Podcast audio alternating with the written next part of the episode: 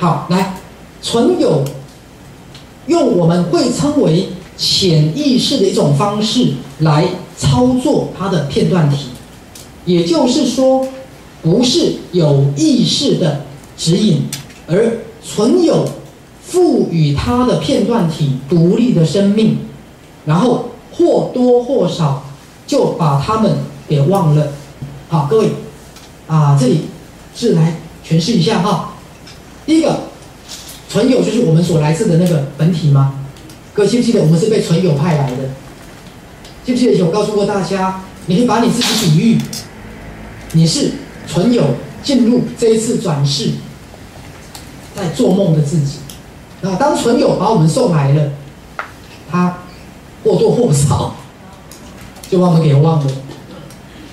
就把我们给忘了，好，各位，我们是被存有送来的哦，好，所以以前啊，宗教家可能会说，上帝创造我们就把我们给忘了哈，可以做一个有趣的比喻，好，所以存有好，并不会直接控制它的片段体，但是各位不要担心，存有给了这个片段体一个什么内我，要听懂了吗？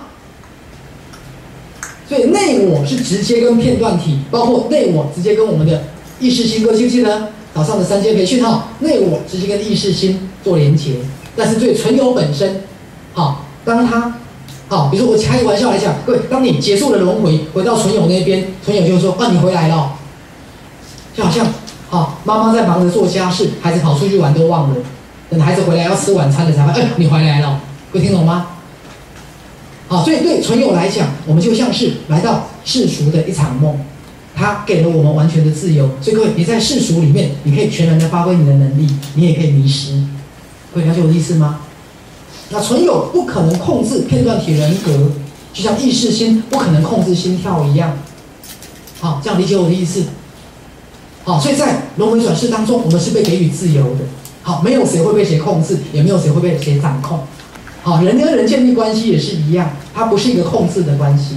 可是各位，你们就要开始去思考，有些人通常通过控制自己或控制别人才会有安全感。像比如说很多，我们讲先生对太太或太太对先生，好，有些先生要二十四小时能掌控太太，他才有安全感。